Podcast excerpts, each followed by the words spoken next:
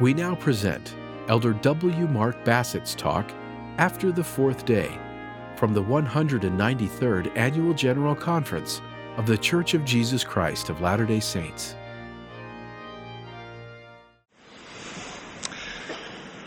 As we have been reminded this morning, today is Palm Sunday, marking the Savior's triumphal entry into Jerusalem and the beginning of that holy week preceding his great atonement which would include his suffering, crucifixion, and resurrection.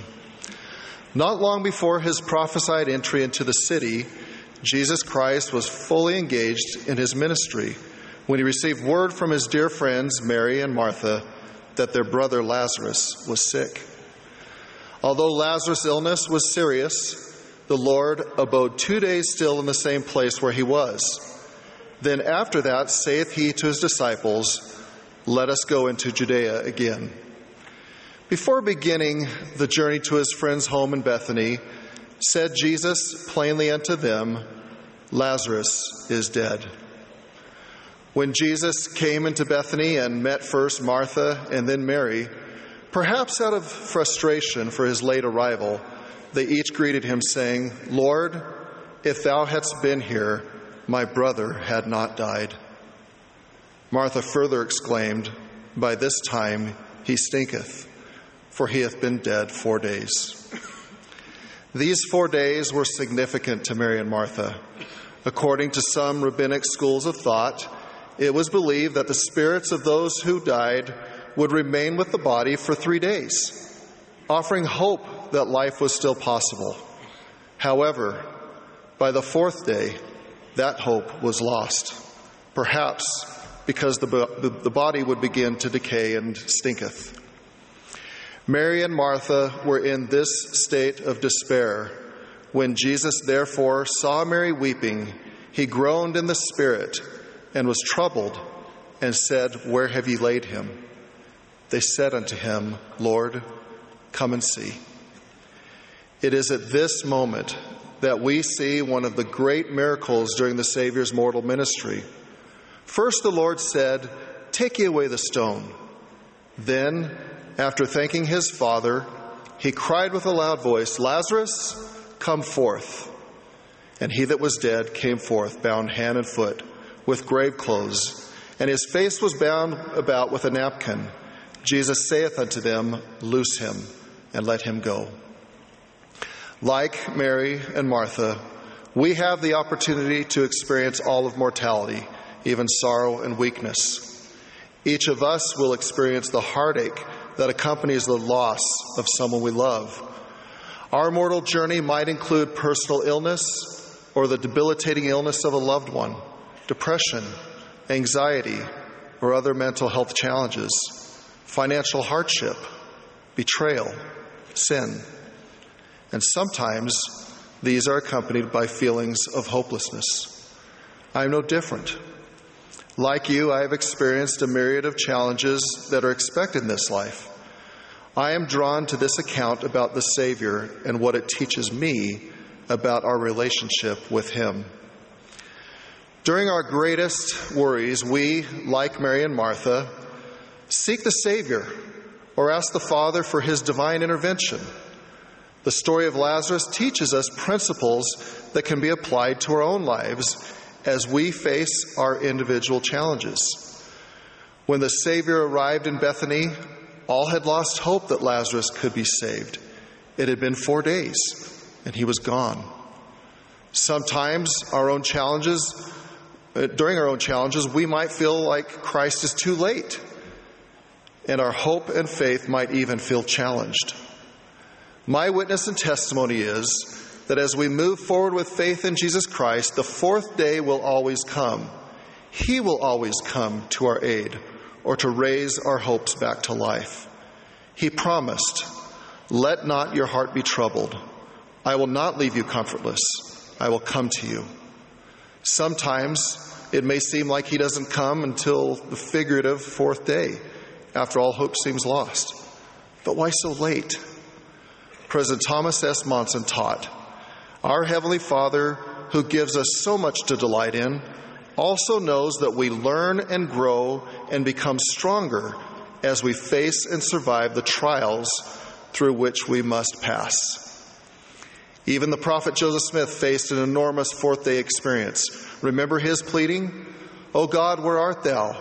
And where is the pavilion that covereth thy hiding place? As we trust in him, we can expect a like answer. My son or daughter, peace be unto thy soul. Thine adversity and thine afflictions shall be but a small moment. Another message we can learn from the story of Lazarus is what our own role might be in the divine intervention we seek. When Jesus approached the tomb, he first said to those who were there, Take ye away the stone. With the power that the Savior had, could not he have miraculously moved the stone without effort?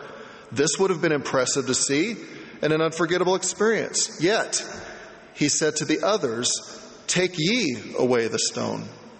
Secondly, the Lord cried with a loud voice, Lazarus, come forth. Wouldn't it have been more impressive if the Lord had himself placed in a miraculous way Lazarus at the opening so he would be immediately visible to the crowd when the stone was removed? Thirdly, when Lazarus did come forth, he was bound hand and foot with grave clothes, and his face was bound about with a napkin. Jesus saith unto them, Loose him and let him go. I'm sure the Lord was capable of having Lazarus standing at the opening, already clean and approachable with his grave clothes nicely folded. So, what is the point of highlighting these aspects? Each of these three things had something in common.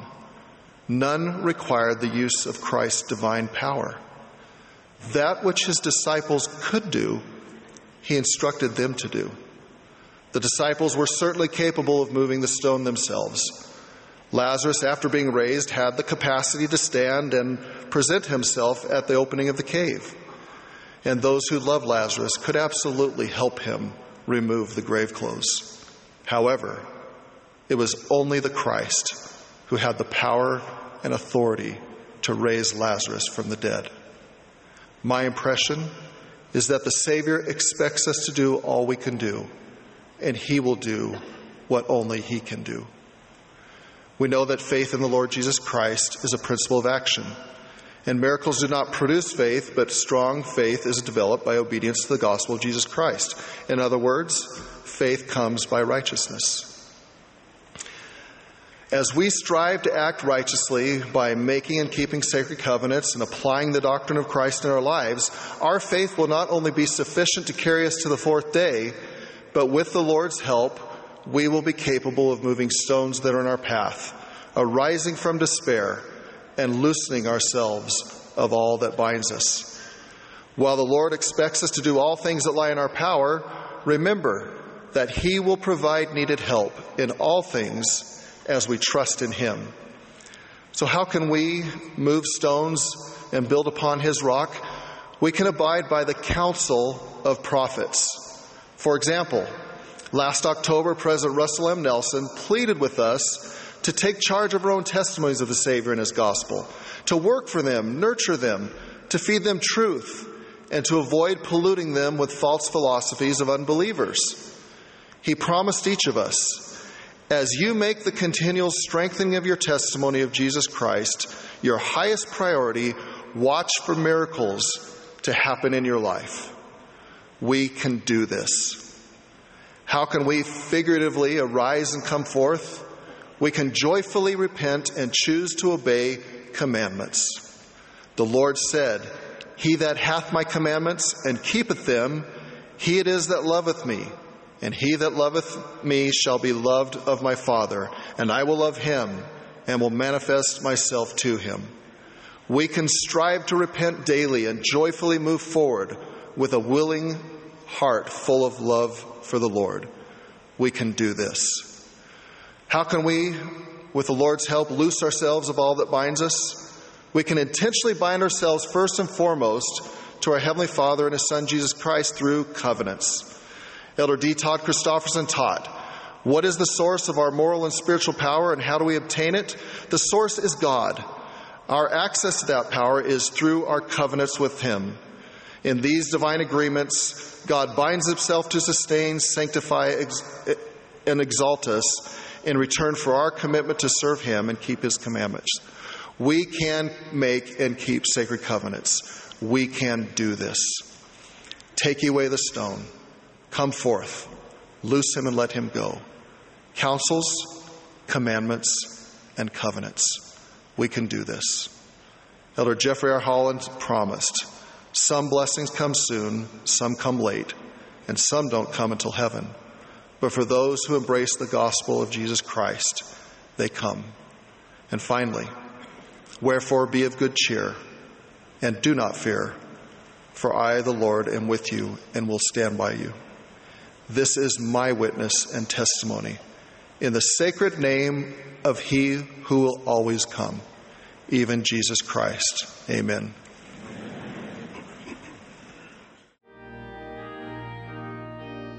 You have been listening to Elder W. Mark Bassett speaking at the Sunday afternoon session of the General Conference of the Church, April 2023.